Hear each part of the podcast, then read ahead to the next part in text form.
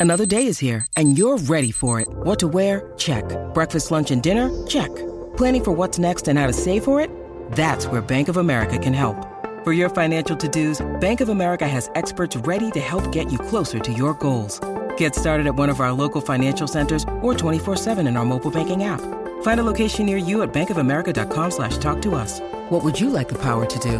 Mobile banking requires downloading the app and is only available for select devices. Message and data rates may apply. Bank of America and a member FDIC. Some facts. Get you some facts right here. Get you some facts. Hello, hello, hello, and welcome everyone to the Song Facts Podcast. I am your holiday host, Corey O'Flanagan. This podcast is proudly a part of the Pantheon Podcast Network, even a little bit more proud today, and I will tell you about that shortly. I assume if you're hearing this, you know how to listen to podcasts. And I'd like to say that I'm ready to take our relationship to the next level this coming year. You heard it right. So feel free to stuff my stocking with some kind reviews and hit that subscribe button. And uh, let's end the year off with a bang and start the next one off with some great music. I already have some of this stuff in the can. You are going to love some of the new people that I am bringing to your ears, so tune in. On today's episode, this is going to be a quite a bit different, but I think you're really going to enjoy it. I have recruited the help of a handful of other hosts from the Pantheon Music family to put together some short clips of holiday songs that are near and dear to them and had them send them to me. By this time, you might be tired of hearing the normal music that hits the airwaves at this time of year. I know I can certainly have that happen, even though I am a fan. Um, but I can tell you that with this lot of people, you won't be hearing anything traditional, well, besides my own song choice, of course. So, to kick it off, I'm going to start this soiree with an oldie but goodie, and that is John Lennon and Yoko Ono's Happy Christmas, War is Over. So grab a Ben and Jerry's, an eggnog, a hot chocolate, maybe spiked with a little peppermint schnapps like my mom used to give me, or whatever makes you merry, and join us as Song Facts presents the Pantheon Podcast Holiday Music Special. So this is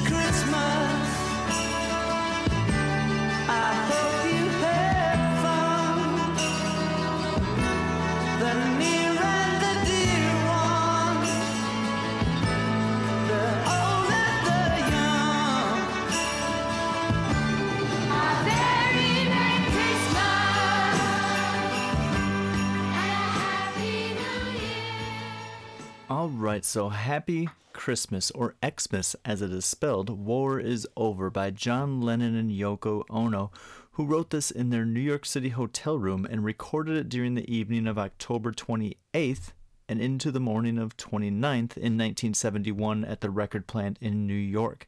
It was released in the US for Christmas, but didn't chart. The next year, it was released in the UK, where it did much better, charting at number 4. Eventually, the song became a Christmas classic in America, but it took a while. So Lennon and Ono produced this with the help of Phil Spector, he had brought in four guitarists to play acoustic guitars. Hugh McCracken, who had recently played on Paul McCartney album Ram, Chris Osborne, Stu Scharf, and Teddy Irwin. According to Richard Williams, who was reporting on the session for Uncut, when Lennon taught them the song, he asked them to pretend it's Christmas. When one of the guitarists said he was Jewish, John told him, Well, pretend it's your birthday then. As for the other personnel, John Keltner played drums and sleigh bells, Nicky Hopkins played chimes and glockenspiel. Keltner and Hopkins were part of Lennon's Plastic Ono band, and a third member, Klaus Voormann, was supposed to play bass on this track but got stuck on a flight from Germany. One of the guitarists brought in for the session covered the bass, which nobody seems to remember. This is a very unusual Christmas song. Instead of evoking sleigh bells and mistletoe, it asks us to think about those who live in fear and collectively bring about the end of war. The call to action is the refrain, War is over if you want it. The children's voices singing this refrain are from the Harlem Community Choir, who were brought in to sing on this track. They were credited on the single along with Yoko and the Plastic Ono Band, and to me, there's just something just so nice to be hearing these children singing those powerful lyrics. Uh, the chords and melody borrow heavily from the traditional English folk standard skewball, in particular, the 1963 version titled Stewball by Peter, Paul, and Mary. In 1969, John and Yoko had put billboards up in major cities around the world. If you guys remember our episode um, covering 1969 Beatles, you will have heard a lot of this. And these billboards said, War is over if you want it. Two years later, this slogan became the basis for this song when Lennon decided to make a Christmas record with an anti war message. John also claimed another inspiration for writing the song, and he said that he was just sick of White Christmas. So there you have it. A little backstory for you on the John Lennon and Yoko Ono classic. All of these song facts can be found at the Songfacts website, along with many more of your favorite tunes, so check it out and learn the stories behind the songs you love. You won't be hearing from me anymore on this episode as I turn it over to my Pantheon friends. So, to you and yours, a very happy holiday season. And with gratitude, I want to thank you for listening and supporting this podcast. Thank you so very much. Stay safe, be healthy, and be merry. Next up, we're going to have Christian Swain, who hosts Deeper Digs and Rock and Roll Archaeology. So, take it away, Christian. Hey everyone, Christian Swain here, the host of Rock and Roll Archaeology and Deeper Digs, and the CEO of Pantheon Podcasts. So, Christmas. I fucking hate Christmas. I, I don't hate the actual day of Christmas. I hate the lead up to Christmas. First of all, it starts in October, which is stupid, right? Uh, and goes right on through to December 26. Um, you know, it's a bit much, okay? But in the end, you know, on the day, uh, and w- my family celebrated uh, on Christmas Eve. Uh, we come from European stock, uh, Northern European stock. I guess it's, a, it's you know it's a kind of a thing, and um, you know it's once it starts, uh, the food and the good cheer and the family and the friends and the drinking and the you know the the 24 hours is pretty goddamn good, but. Um, you know, it's it's it's before that. Okay, the song I am going to uh, highlight and there were so many choices. Uh, I really had to think about this for a bit. But the song that probably meant the most to me uh, at Christmas, uh, especially rock and roll, um, was The Waitresses uh, Christmas Rapping. Uh, a 1981 song uh, by an obscure group. In fact, by far, this is their biggest hit. Uh, uh, other than I know what boys like, um, you know, it might be the only other one people know uh, uh, from them. But uh, you know, a very interesting song, uh, 1981. Um, it was written by Chris Butler, the uh, the guitarist uh, in uh, in the Waitresses, uh, and um, sung by uh, Patty Donahue, um, who uh, unfortunately passed away at the young age of, nine, of 40 in 1996. Um, but this song just I remember when it came on, uh, and it, it it it brought a joy to uh, to to my heart uh, whenever I would hear it, and it still does to this day. Great sax solo, by the way. Um, you know, it's a bit of a rap song. Uh, most people don't know that. In fact, you know, hence the, you know, Christmas rapping, uh, not W, but the R rapping. And, and let's face it, rap music was uh, brand new there. And in fact, if you want to think about it, um, there's a there's a bit of the of Blondie's Rapture going on here, uh, which had been released uh, earlier that year. Uh, and in fact, I think that had been mixed by our friend Lenny Spent, if I remember right, uh, who engineered uh, that uh, that album. Uh, but uh, it's it's such a fun song, ridiculous, but you know, perfect for a twenty-something where everything's a mess and everything's you know not working right, and but in the end, it still ends up being a great time, which is you know my point about Christmas. And let's face it, in this pandemic year, 2020, um, you know, everything's a mess. But I'm sure on that day, things will be great. So I hope you might enjoy it as much as I do whenever I hear it. All right. Hey, happy holidays. Merry Christmas. Happy Hanukkah. Kwanzaa. whatever it is you celebrate. Just have fun and be safe.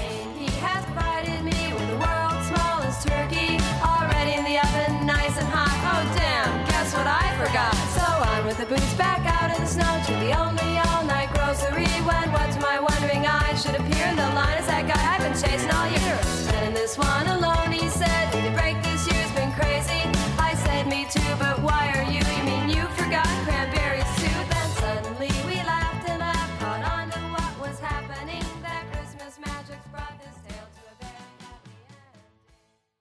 Hi, this is Brad Page from the I'm in Love with That Song podcast, and it's great to be part of this Song Facts holiday special.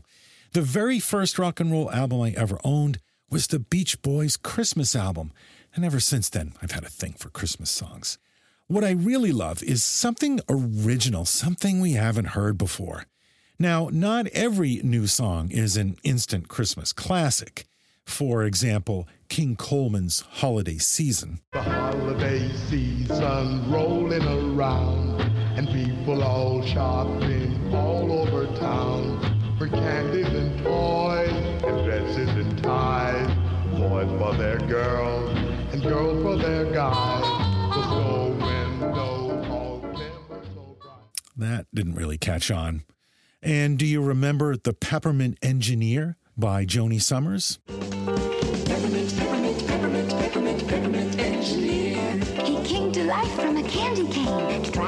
Train so dear.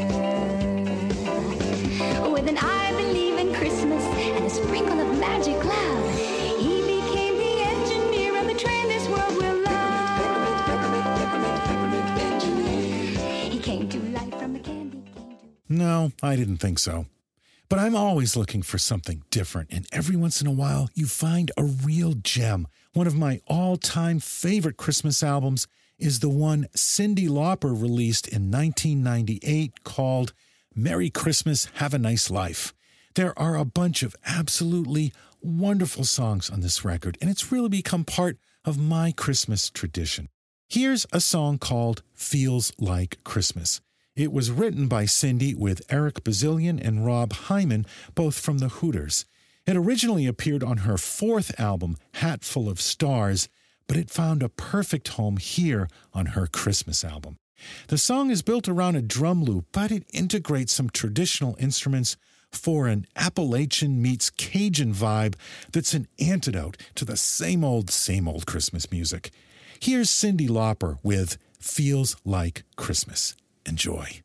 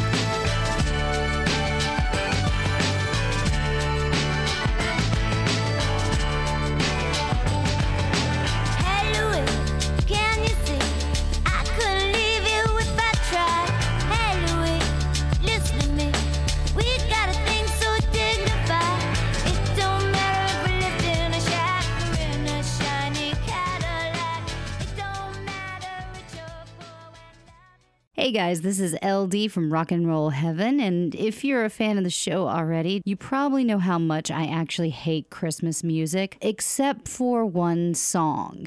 And that song is Santa Baby by Eartha Kitt. Eartha Kitt was born Eartha Mae Keith on January 17th, 1927, and was a singer, an actress, a dancer, a comedian, an activist, an author, and a songwriter. And she had such a rich life. She was known for her highly distinctive singing style and for her 1954 recording of C'est Si Bon. and the Christmas novelty song Santa Baby, both which reached the top 10 on the Billboard Hot 100. And Orson Welles once called her the most exciting woman in the world. Santa Baby was recorded by Eartha Kitt with Henri Rene and his orchestra, and it was originally released in 1953. It later appeared on Kitt's self titled and first extended play in 1954. The song was written by Joan Javits and Philip Springer, who used the pseudonym Tony Springer in an attempt to speed up the song's publishing process. Springer initially was dissatisfied with Santa Baby and called it one of his weakest works. Springer, then in his late 20s, uh, objected to Kitt. Kitt is the sexiest woman in the world. You don't write Christmas songs that are sexy. How are we going to do that? Lyrically, the song is tongue in cheek, and it looks at a Christmas list addressed to Santa Claus by a woman who wants extravagant gifts such as sables, yachts, and decorations from Tiffany's. Not a woman after my own heart, but I do appreciate the cynicism which she embraces the Christmas spirit. It's exactly how I embrace Christmas. Kitt recorded the single live with Rene and his orchestra on October 5th, 1953, kind of cutting it close for Christmas at a recording studio in New York City. The song was first distributed later that month in a release handled by RCA Victor in the United States and Canada. And to promote the single, the record label had purchased a page of advertisements in weekly journals like Billboard and marketed it as 1953's Big Christmas Record. And following the release of Santa Baby in 1953, there are areas of the southern United States that implemented bans on the song that prevented rotation on the radio stations and the distribution of the release of physical singles. Santa Baby has been parodied, referenced, and featured in various films and TV series. It was also covered by a ton of artists like Kylie Minogue, Taylor Swift, Colbie Caillat, Michael Bublé, Trisha Yearwood, Robbie Williams, and Madonna. Kitt really disliked Madonna's association with the track. On August 1989, Billboard released Christmas Greatest Hits 1935 to 1954, a collection of 10 popular Christmas tracks in the United States in which Santa Baby was included in the track listing. And years later, it appeared on catalog albums such as Eartha Kitt, 1979, At Her Very Best, 1981, The Very Best of Eartha Kitt, 1982, Mink Schmink, 1989, Eartha Quake, 1993, Perfect, Greatest Hits, 1999, Greatest Hits, 2000, Legendary, 2001, and Heavenly Eartha, 2002. And if you guys know anything about our show, we always have to end it this way. Kitt died of colon cancer on Christmas Day of 2008 just short of her 82nd birthday, at her home in Weston, Connecticut. Her daughter, Kitt Shapiro, described her last days with her. I was with her when she died. She she left this world literally screaming at the top of her lungs. She was home for the last few weeks when the doctor told us there was nothing that they could do. Up until the last 2 days she was moving around. But when she left, she left the world with a bang. She left it how she lived it. She screamed her way out of here literally. And you know, thank you, Eartha Kitt, for giving me at least three minutes of some Christmas music I can actually enjoy. So, from all of us here at Rock and Roll Heaven, in the name of LD, Will the Thrill, and TJ2 The Deuce, we wish you guys a very Merry Christmas. Santa baby, just slip a sable under the tree for me. Been an awful good girl, Santa baby, so hurry down the chimney tonight.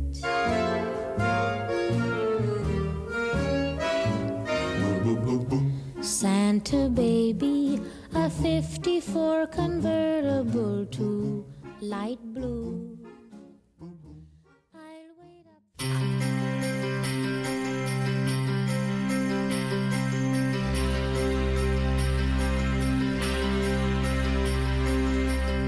This is Mark from the Performance Anxiety Podcast on the Pantheon Podcast Network. Recently, we spoke with Jon Anderson of Yes, and we asked him about his Christmas album, Three Ships. We wanted to know what he thought about it 35 years later. He mentioned one thing in particular that probably could have helped the album a lot, and it just goes to show you that timing is everything. So, I wanted to ask you a little bit about the album Three Ships. Uh, you're the only person I've had on here so far who's done a Christmas album. So, that makes that you're unique in performance anxiety history with that, if nothing else. Even though there is a lot more, but I was reading some reviews on it, and some some of the reviewers were saying that it was they they thought it was a a uh, a Christmas album incognito, and I thought that was a very bizarre statement, seeing that it's got songs like Three Ships, The Holly and the Ivy, Ding Dong Merrily on High, Jingle Bells, and Oh Holy Night. It was the was the idea originally conceived as a Christmas album? Yeah, it was always uh, to, to be re- released at Christmas. I think the, the record company released it in January. Don't know why. That kind of defeats the purpose. But the, the great thing, the great thing about the record, uh, you know, at the, at the end of the day, we did some working with some wonderful people, uh, gospel singers, uh, incredible gospel singer uh, on the record who sang uh, "Oh Holy Night." We, She just walked in and sang it. It's like glorious. And, Wow. Uh, you know, we, we finished the album, and I originally I wanted to use uh, "It's a Wonderful Life" parts uh, from the from the movie. Oh. So I thought it would be very like dovetailing the idea, you know. Okay. This is way way back, you know, way way back, and uh, so we finished the album. And what you do, you finish the album and you, you finish it up on just quarter inch tape with tape. And there you have the album there. And I was going to take it to New York to get it printed and mastered and everything Okay. and uh, they pulled out a box to put it in. And I've been working for about a month on the album, so I was ready to go and excited, you know, to go to New York with the box. And they, they turned it over, and the box was actually the box that uh, EMI sent over Sergeant Pepper. Lonely Hearts, Club, you know, Sergeant Pepper record, the Beatles. Oh, my- It was from, it had it on the back. Wow. Freaked me out because I thought, okay, I'm gonna have a hit album. and of course, they released it in January. But over the years, over the years, people have loved it. You know, it's a fun, lovely album about Christmas, and that's all there is to it. Oh, I, now I think it's fantastic, and I like the originals too. Now, was were, were the songs? uh, I guess they were were they written specifically for that album? Because I know you do have a history of working on things for a very long time. Were, were any of those adapted, or were they all written specifically for that album? Yeah, they were all written for that album. Okay. And I dedicated the album to um, Zuzu's Petals. Yeah. which is secret part of uh, It's a Wonderful Life. Oh, I didn't realize that. That's awesome. Is it tough to sequence an album like that when you when you're working with traditional songs and and mixing your own originals in there? Not really. The atmosphere was very, very. It was. We did it in October uh, into November of that year, and uh, very excited. And uh, you know, Christmas comes every year, but I have this feeling that this year, especially, it's going to be an everlasting Christmas because something about Christmas that's very mystical and magical all over the world Yeah. not just in uh, in certain religions. Every every religion has a Christmas Yeah. because you know Christ's energy is in everybody. It's like uh, I read this book years and years ago about. Uh, you know, the initiation of the world. And it's a beautiful book by this little old lady who lived in North London. Okay. Vera, Vera Stanley Alder. And she said, Christ is within everyone. You can have a Buddha was a Christ, Krishna was a Christ, Mohammed was a Christ, and of course Jesus was a Christ. Right. So don't don't forget, we're all Christ energy. And I thought, I like that. you know, we're going to need a good Christmas. Yeah.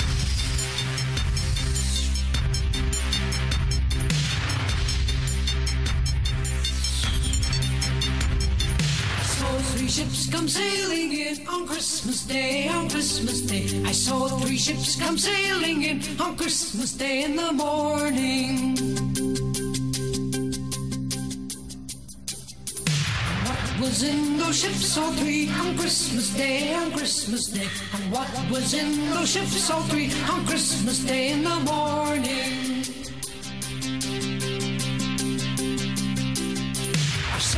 Christ and his lady on Christmas Day, on Christmas Day. Our Savior Christ and his lady on Christmas Day in the morning.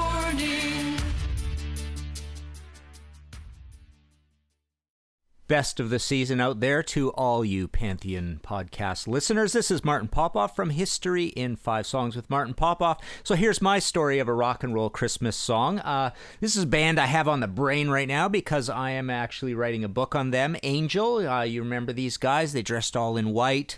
Um, they actually kind of looked like snowflakes on stage, didn't they? Uh, they were on Casablanca. So uh, basically, uh, they actually have their own uh, bona fide Christmas song uh, on their White Hot album, issued uh, January 3rd, 1978. So this is their fourth album. They only made five albums. Um, the, the last track on this record is a song called The Winter Song. It's written by lead singer Frank DiMino, Greg Giuffria, keyboardist, Punky Meadows, uh, the guitarist. Um, they had a little bit of a um, kerfuffle with the label. Uh, they wanted to call it the Christmas song, but the label, Neil Bogart at Casablanca uh, wanted them to make it a little more generalized, so they changed it to the winter song, and they had to actually change a few of the lyrics. Um, but the Christmas song shows up as a rarity on, I believe, their anthology uh, compilation from 1992. You can get it in various places, but the winter song itself was issued as a single, and uh, yeah, it's your basic uh, basic Christmas song written by a band that, like I say, if you look at pictures of Angel, I mean, their shtick was that they dressed all completely in white. They were the antithesis of of Kiss, so they looked very um, they they looked very snowflakey. Um, but basically, uh, you know, probably the the highest heights Angel ever got to, in fact, was um, they got to go on American Bandstand with Dick Clark and actually mime that song, and then Dick came up to them after, and they had one of those awkward uh, little you know interview segments and uh, and Punky Meadows tells the story. Uh, you know he had to think fast on his feet um, because uh, Dick Clark, when he got to Punky, said, "Hey, can you play this song?" You know they he mentioned the Christmas song that that's the biggest number one song of all time or whatever. And Punky says, "No, I can't play that, but I can play Rudolph the Red-Nosed Reindeer." And he breaks into a little country western version of that because he was a big country fan and he used those banjo picks on his hands and he was uh, sharing notes with Big Jim Sullivan when they were doing the first two Angel albums, um, and uh, and Jim actually taught him a little bit of that Rudolph the Red-Nosed Reindeer. So he just for a brief second there breaks into this country version of, of Rudolph right there live on. Uh, on American Bandstand. So there you go. The winter song totally sounds like a Christmas song. Uh, just a good poppy song fits on this poppy uh, uh, song or album from this era. Um, they really liked the idea. Uh, Angel liked the idea when uh, the Beatles would put out, put out these greeting sort of songs, and bands would put out these seasonal songs, and it was kind of uh, done in that uh, spirit. So there you go, the winter song, Angel on the White Hot album.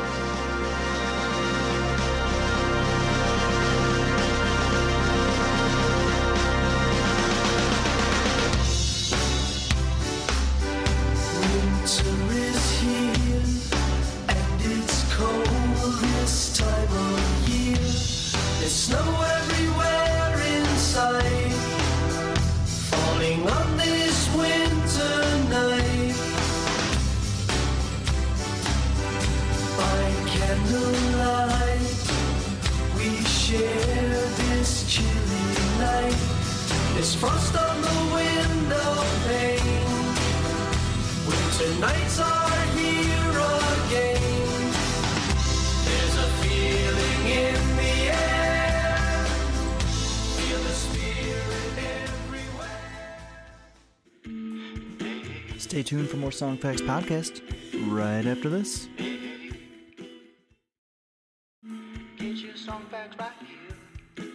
Hello, my name is Morris Pishtinsky. Huge thanks to Corey for allowing me into the Song Facts podcast for this holiday episode to talk about a favourite holiday song. I normally host the Love That Album and See Here podcasts. Now, I guess I should be more prone to choosing a Hanukkah song rather than a Christmas song. Uh, I'm struggling a little bit to find really, truly great Hanukkah songs, although Brad Page over at the I'm in Love with That Song podcast has introduced me to something really incredible, but I'll let him talk about that whenever he so chooses. The one Hanukkah song that I thought that would have been really great to talk about would have been Sharon Jones and the Dap Kings song eight days of Hanukkah. However, I have decided to go with a Christmas season song, but it's not your ordinary Christmas season song. The song I want to talk about is from 1996. It's written and sung by Australian songwriting icon Paul Kelly. It's called How to Make Gravy. Despite the title, it's not actually a cooking song, although a recipe for gravy is given in the song. I know that a lot of people actually sort of dispute that it really is a very good recipe for gravy, but I digress. In a way, this song could be compared to Tom Waits' Christmas card from a hooker in Minneapolis, in that it's a letter from prison at Christmas time type of song but it sort of ends there in terms of the comparison. So, How to Make Gravy is a terrific song with only a small number of chords, just E, F sharp minor, G sharp minor, with a couple of moments of A, I think, in there later on in the song. But really, just basically this pattern of those three chords going up and down and up and down, it sort of gives off a little bit of a feel of Thunderclap Newman's Something in the Air. The song is sung from the perspective of a fellow in prison who's writing to his brother just a few days before Christmas and the family get together. We don't know why he's in prison, that's really not the point. One thing, though, that would be interesting to the non Australian audiences is that, unlike all these Christmas songs from the Northern Hemisphere, where it's always about trundling through the snow, this song is sung from the perspective of a hot Australian summer. A very common occurrence for Christmas Day can be that the thermometer reaches 40 degrees Celsius plus. Do the arithmetic for Fahrenheit for you Northern Hemispherians. The lyric starts ordinarily off enough with the letter writer just wanting to make sure that the family is all well, but as the song goes on, you can tell that he's really very, very upset that he's going to be away from his wife and his children while also making just casual inquiries about other members of the family and all the arguments that they're going to have, all the sorts of things that I guess normally go on at a Christmas lunch. Paul Kelly is regarded as one of this country's greatest songwriters, not because he uses thousands of long words, but because he manages to tell simple stories about ordinary people with the right words. And he's been studied in high school as well as enjoyed by fans of his music at concerts in the pubs. And he's been around for something like 40 years, but this song is one that I think he has never not played at a show since he actually released it. And I believe he's even gone and played it in prison to mixed reactions. But this is just such a perfect story of a man's desire to be with his family at Christmas time. He can't be there through mistakes that he's made in his life. And once again, those mistakes are not outlined in the song. That's not its purpose. It's just a really great tale. Hope you enjoy it. Paul Kelly, How to Make Gravy. Hello, Dan. It's Joe here. I hope you're keeping well. It's the 21st of December. Now they're ringing the last bell. If I get good behavior,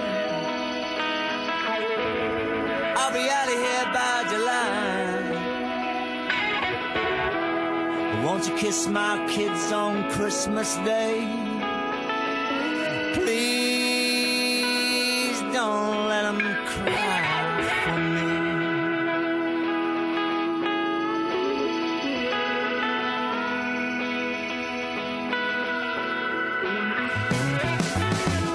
I guess the brothers are driving down from Queensland. And Stella's flying in from the coast. Say it's gonna be a hundred degrees, even more maybe. But that won't stop the road. Hey, it's Mistress Carrie, host of the Mistress Carrie podcast right here on the Pantheon Podcast Network. I know, I couldn't think of another name, okay? I was on the radio in Boston at WAAF for 22 years, and then they sold the station. I had to come up with a name fast. The Mistress Carrie podcast is a rock lifestyle podcast. We're not just talking to your favorite bands, we're introducing you to new bands, and we're talking about their lives, their touring, where they're from, what they eat, what they drink, what kind of mattress they sleep on. And it's all based right here in the greatest city on the planet, Boston, Massachusetts. Insert eye roll to anyone that's not from Boston here.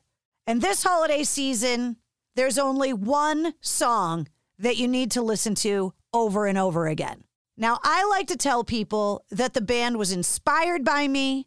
They wrote this song for me and they recorded it as a holiday gift to me. Of course, none of those things are actually true. They're all total lies, but it sounds good when you hear the song. The truth is that this song is on an album that was released on September 21st of 1990. And you may have forgotten about it because it's on the same album as Thunderstruck and Money Talks. Yes, I'm talking about ACDC's The Razor's Edge. It was produced by Bruce Fairbairn and recorded in Dublin and in Vancouver. And the album spent 77 consecutive weeks on the Billboard chart and sold over 5 million copies. And like I said, the song was written about me, inspired by me, and a gift to me. I know. Still a lie. The only song you need for Christmas this holiday season is ACDC's Mistress for Christmas.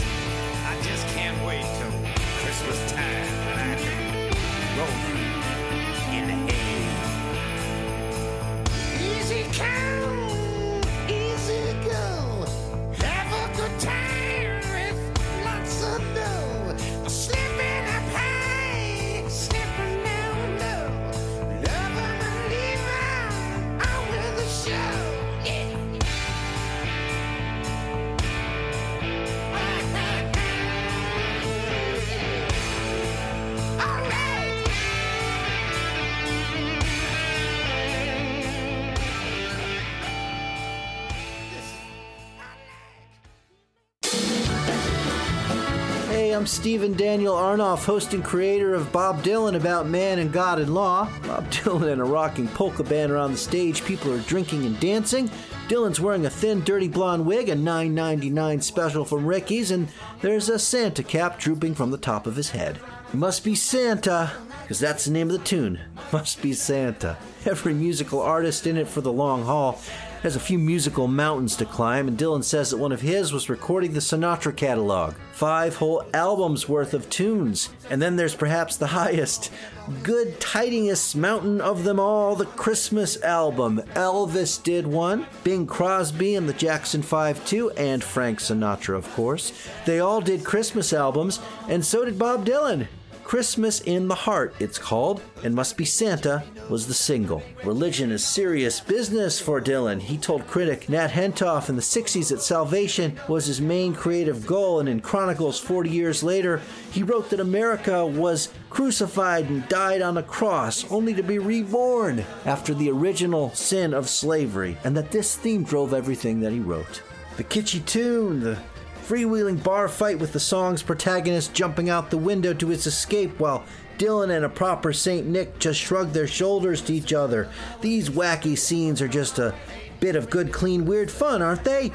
There's no reason for it except for the fact that Dylan asked himself what Frank would do, what Elvis would do, and that would be a Christmas album. Dylan is never an artist of a simple answer nor a simple question. What would Elvis or Frank do also begs the question what would Jesus do? What would God want us to do? What's it all about?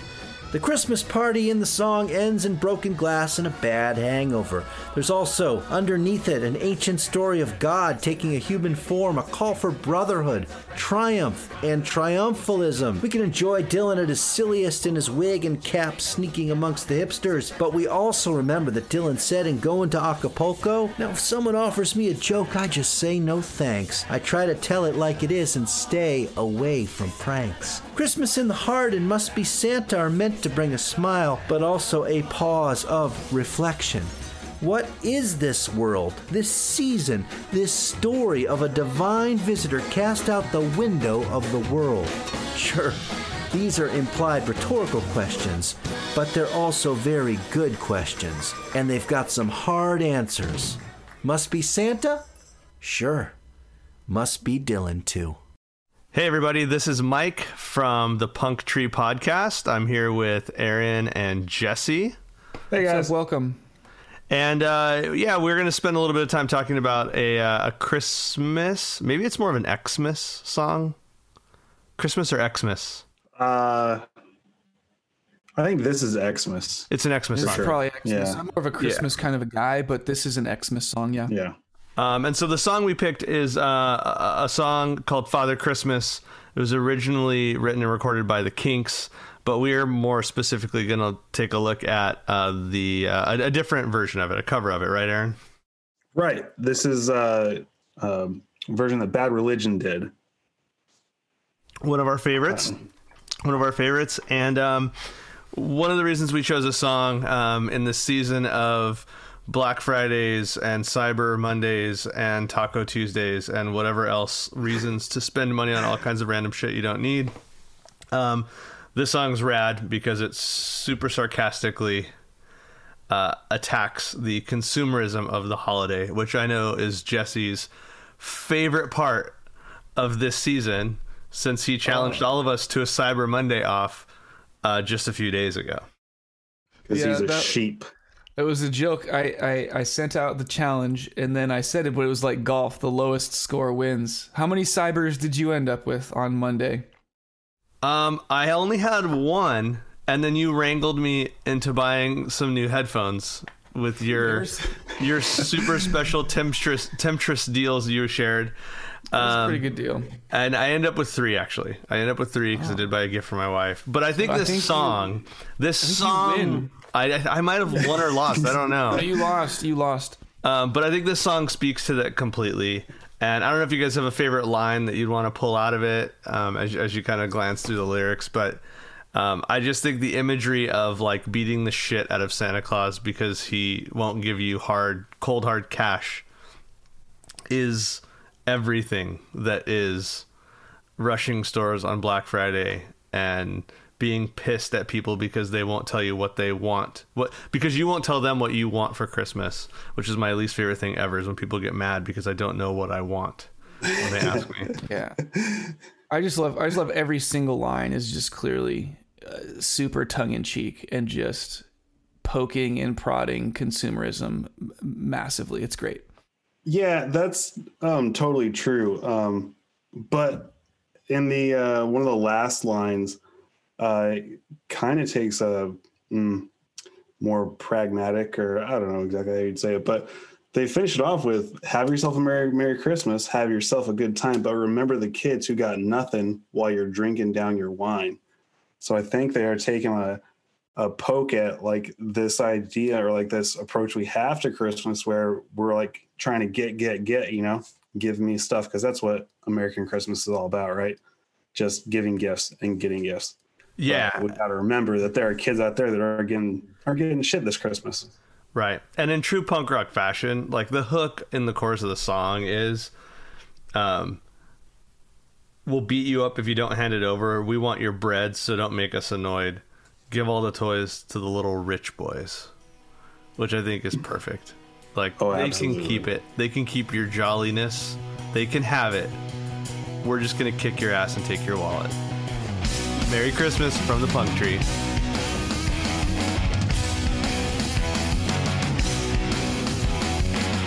When I was young, I believed in Santa Claus. Though I knew it was my dad.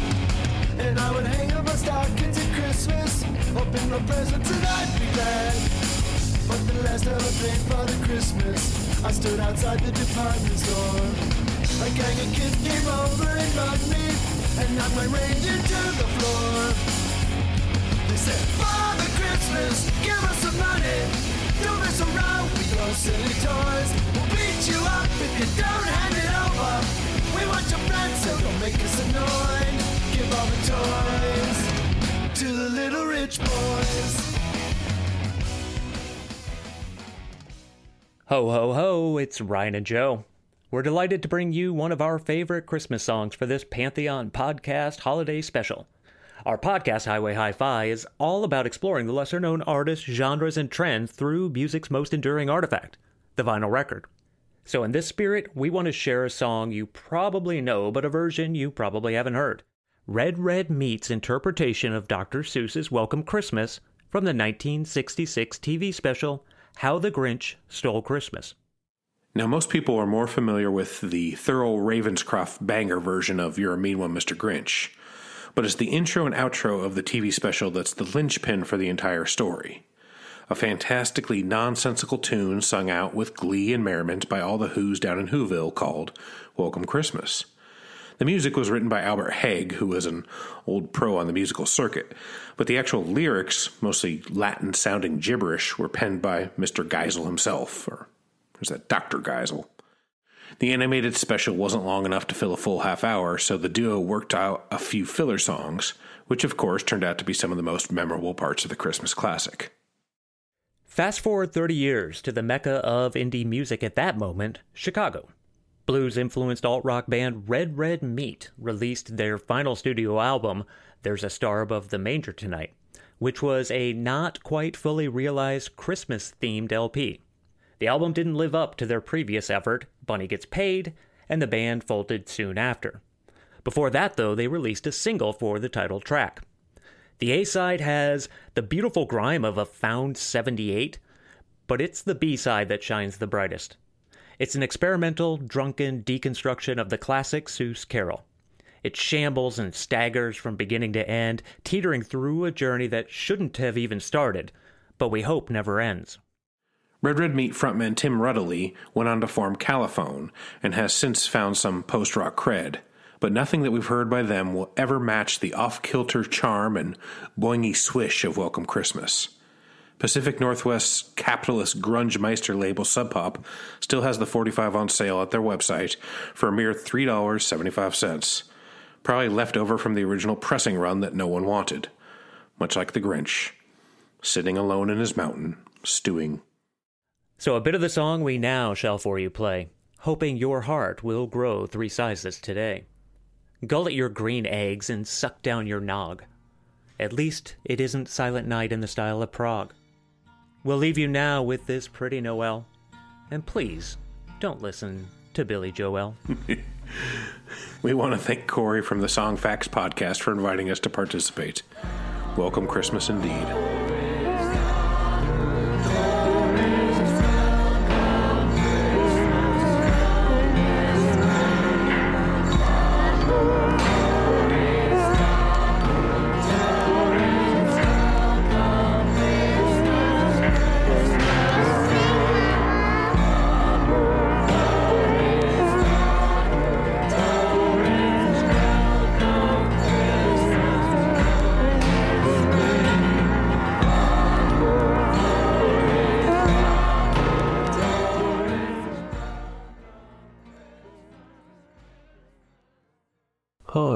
I'm Andrew GJ from the Tunes from Turtle Island podcast. I'm naming the EP Yuletide by Grant Lee Phillips as my Xmas choice, and specifically the last track, Auld Lang Syne.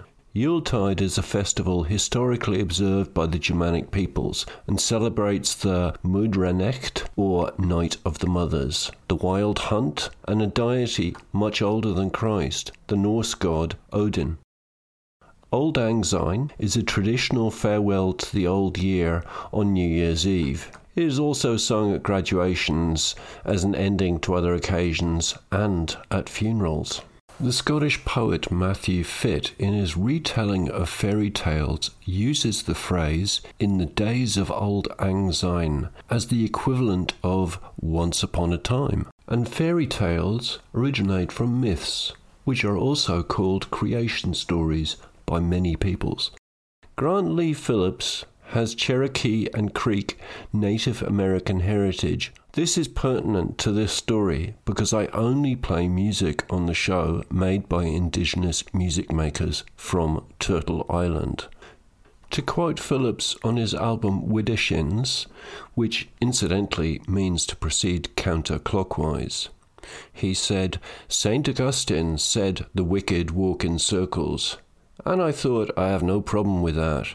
Sign me up with the witches then, if that means moving in step with nature. Both Yuletide and Old Syne have a direct connection to the distant past, but also a connection to the future. by singing out the old year, you are welcoming in the new year of growth. Really, both occasions should be celebrated on the 20th or 21st of December, as that is when the sun starts to creep slowly back to the northern hemisphere and nature starts to renew itself. So I bid you all a happy solstice and new year.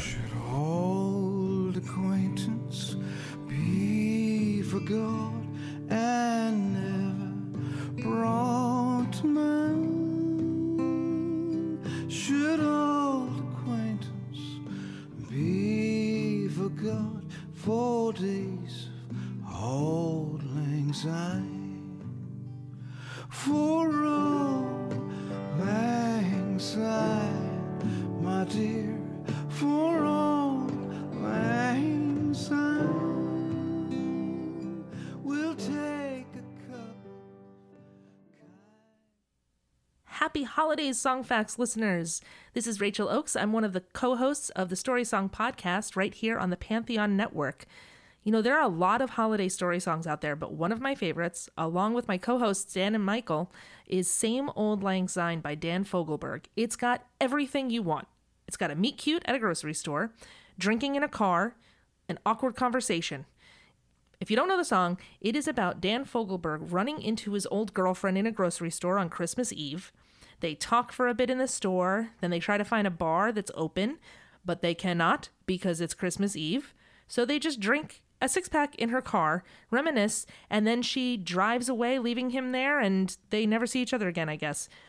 The thing I love the most about this song is that it is completely autobiographical. It's not based on something, it's not kind of tidbits here and there. It is nearly a beat for beat retelling of what happened that night.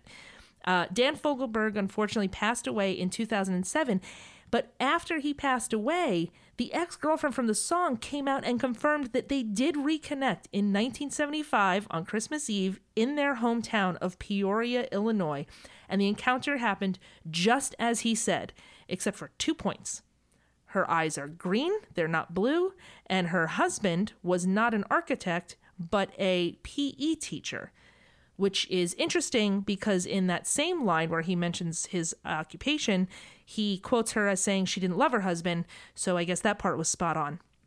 Another great detail about this song is that in the beginning, you'll hear what sounds like the 1812 overture because it is the 1812 overture. Uh, he, it was not a coincidence.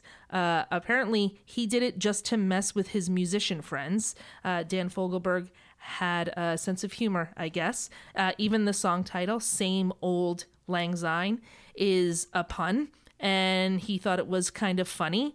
But then he realized that there was a deeper meaning behind it. Um, this song is really terrific, start to finish. It is kind of schmaltzy, but really wonderful. It feels like a sweater in song form, and it's perfect for the holidays. I enjoy it. I'm sure you will enjoy it too. My lover in the grocery store. The snow was falling Christmas Eve. I stole behind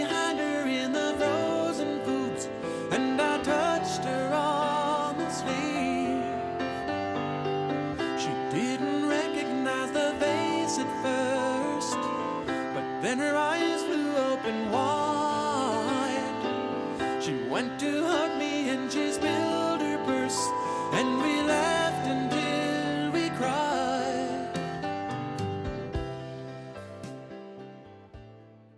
Well, hello. This is Cecily from the Strange Phenomena, the Music of Kate Bush podcast.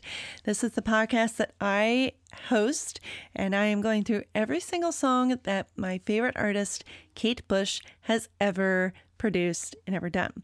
So, thinking of holiday songs, there are actually two holiday songs that Kate has done. One of them is called Home for Christmas. The other is my personal favorite of the two, and it's December Will Be Magic Again. Not uh, just because I host a Kate Bush podcast, but of course, I love this little song. I've loved it since I've heard it. What I especially am taken by are the lyrics. I feel like the lyrics are really pretty and sweet and whimsical. It's got this also in the music. There's a lot of shifting around. It doesn't ever stay in one place. Kate really takes you on a journey with this song and makes you feel like you're kind of there as like just like the sweeping snow and everything just kind of coming in together. What's interesting about this song is that it was first performed on the Christmas Snowtime special. You can find it in places on YouTube and Vimeo and other places. And in that performance, Kate is in a red suit, she's in a wicker chair, and occasionally using imitation snow to emphasize a few of the lines from the song. And then six days later, UK audiences got to see her perform it at the piano for the Kate Bush Christmas special. And then we didn't even get to hear it as a fully produced single version until almost a year later in November of 1980. So we had to wait a while in order to get that song. You can go and buy it in the shop. I, like I said, I love this little song. I don't feel like it is really winter without it. It's got the pretty little sleigh, bells in it there. And for me, December really is like this really magical part of the year. I mean, things are darker, but also there's just a lot of mystery and everything in it. And I feel like Kate really brings that out in this lovely little song. So hopefully for you, maybe December will be magic again. I know it certainly is for me when I hear this song.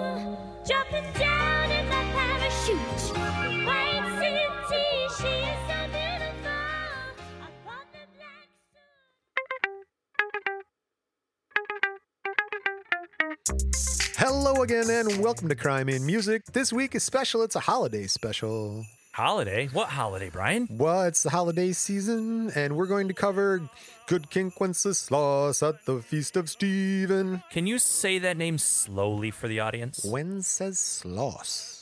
Wenceslas. September 28th, 935, Wenceslas I, or Václav the Good, was the Duke of Bohemia, what we called Czech Republic. Now, in 921, when Wenceslaus was about 13, his father died and his grandmother came the regent of the land. Jealous of the influence wielded over Wenceslaus, his mom, Diomira, arranged to have his grandmother killed. That sounds like a family problem. So, September 15th, 921, Grandma was at Tennant Castle near Barone when assassins murdered her. She was strangled with her own veil. Yeah. Mom Diorama then assumed the role of the regent, and so when Wenceslas was 18, Christian nobles rebelled against his mom. Diorama is sent to exile in Budek. With the support of the nobles, Wenceslas took control of the government. To prevent disputes between him and his younger brother, Boleslav, they divided the country between them. September 935, though, a group of nobles, they plot to kill Wenceslav. Balslav. Now, after Balslav uh, invited Wenceslav to the feasts of St. Cosmas and Damian in Star Balslav, three Balslavian companions fell on the Duke, stabbed him to death. The Duke falls. Balslav runs him through with the lance, his own brother. Um, when, when's Krampus get here? He's coming soon. Due to this reputation for heroic virtue that resulted in his uh, elevation to sainthood, he's posthumously declared king and became the patron saint of the Czech state. This is subject to the well known Good King Wenceslas Christmas Carol that is uh, for St. Stephen's Day. So if you like that story and want to hear more, check us out wherever you get your podcasts. And like the song says, never trust a big button to smile. So that was our Christmas one?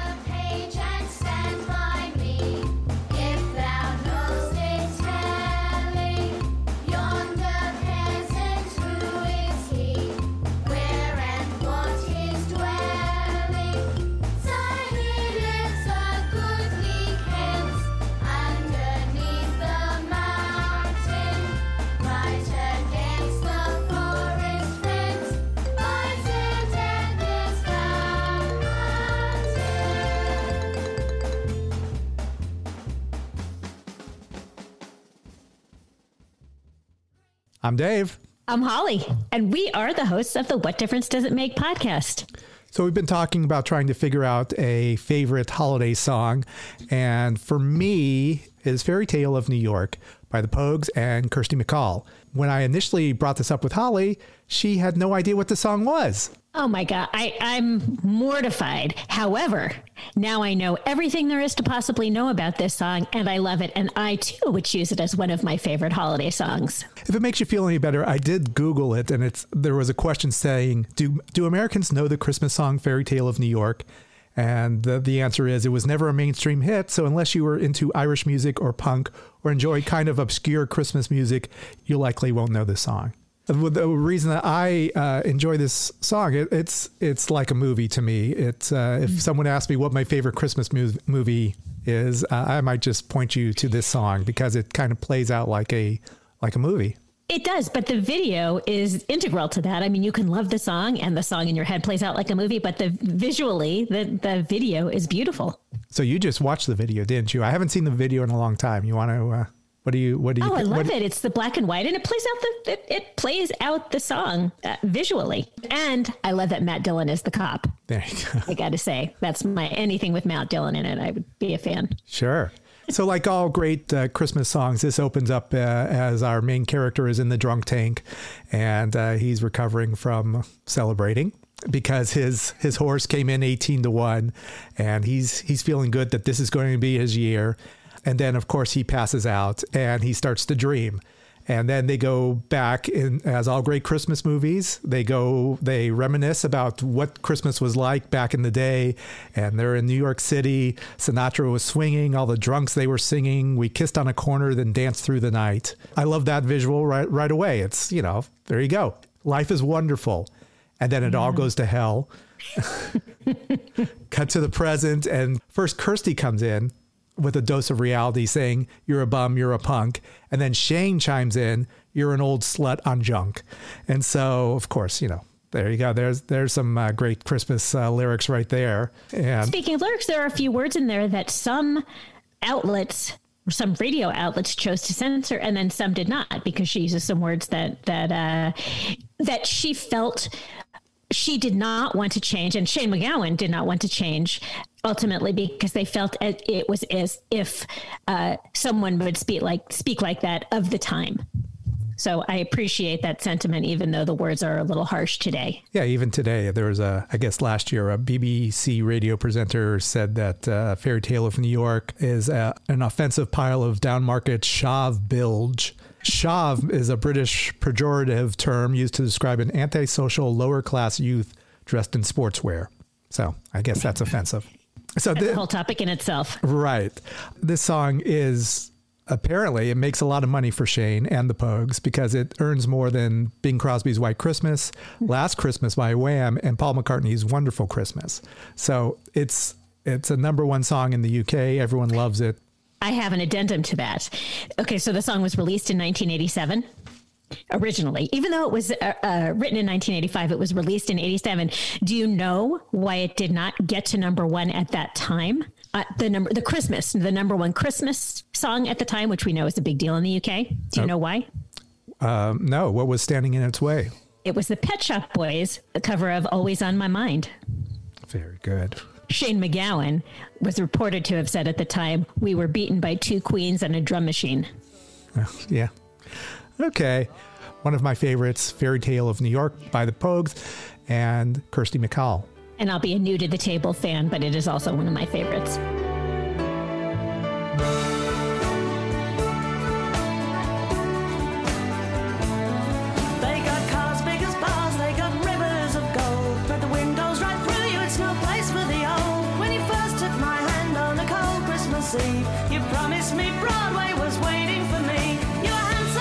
Pretty queen of New York City when, When the the band finished playing. They held out for more. Sinatra was swinging, all the drunks they were singing. We kissed on a corner, then danced through the night.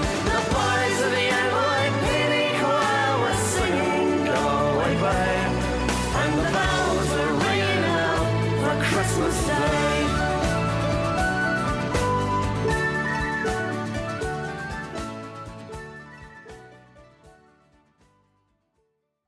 You fast right here.